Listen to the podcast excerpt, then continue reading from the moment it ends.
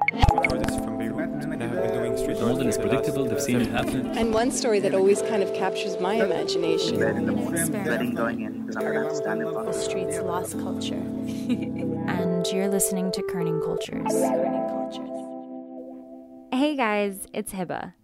So, a few months ago, we released an episode called What's in a Name, which, if you haven't listened to yet, you totally should. Um, and today is a add-on to that episode. So after we released that story, a listener wrote into us and asked for more, specifically for us to explore the literal meaning behind Arabic names. So we reached out to all of you for help and asked you to voice note in messages. And here's what happened. Today on Kerning Cultures, a mashup. Hi, Kerning Cultures. My name is Ghanwa Hakim. My name is Junus Kazemi. My name is Mo Hashem. Okay, so I'm Neda Mobasser. Do you need my age? Um, my name is Navi Verlin. But just, do you know like why your parents named you Sarah? Um, yeah, my mom said she was choosing between Sarah and Yasmin. And then she said she looked at me after I was born and she was like, choose a Sarah. نحن بنات طارق نمشي على النمارق. We are the daughters of Tariq. We walk on namaraqs. Namaraq literally means pillows. My least desirable nicknames would be Nunu, Nimnim, and Nami. And then comes Namura and Namruka, which is the mini cushion, which, like, we, we can admit that it's cute. Navid means good message, good um, um, news coming to you. Still waiting for the message. Yes. We're also it'll, still waiting. It'll all arrive eventually. So, my name Ghanwa actually means song or small song in Arabic. You know what Sarah means? Uh, princess, I think, in Judaism. In Hebrew, not Judaism. in the religion of the Jews. I asked them what my name meant, and they told me that it's like essentially like the voice of God, which at first I thought they were just like pulling my leg. So my name's Neda. Um, the way that you'd pronounce it in Farsi is Nida. I had strong feelings against it as a kid.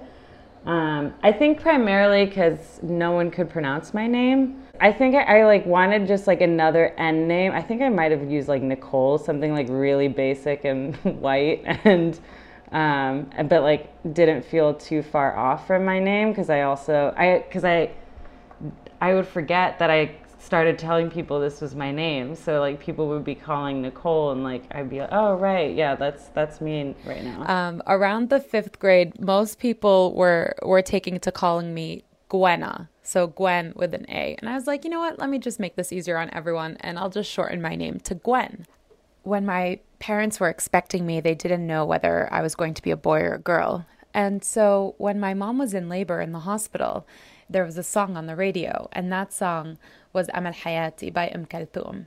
And in that song, she says, Ya ahla ghanwa samaha qalbi Amal Hayati, or something like that. And what that means is the most beautiful song, Hope of My Life. My parents were living in Lebanon during the Civil War, and they, you know, were kind of unsure, honestly, about whether to bring a child into that kind of situation. And so my mom tells me that when she heard that song and she was in labor, it just clicked for both of my parents that this is the this is what they had to name me, that I was going to be the hope for them and for a new future for our family. My parents named me this beautiful name, of course not knowing that they're going to immigrate to the United States at some point and have um, and and throw me into this sea of non-Arabic speakers who wouldn't be able to say my name. And so growing up, I got used to many different pronunciations from Genwa to Jinwa. I had a neighbor that called me Genoa, and then, you know, a name, a nickname came up, Genoa Salami. My name is Jinus. I am from Iran. I lived there until I was 18, and since then, I've been in U.S. Uh, I often hear, you know, Jainus, uh, Jingus it's uh, it's always a conversation. It never goes on saying, "My name is Kathy." Okay, Kathy. And when your parents say your name, how do they pronounce it? Uh, they pronounce it Sada. So in Arabic, it's Sada, I think it's really cute when like people try to say my name like Sada. I've heard like Mohammed and Muhammad, like a cow moo. It's fine at, at a certain like at a certain point. You're I just kind of like was like like all right whatever. I'm just gonna let it go. Like Muhammad, Muhammad, close enough.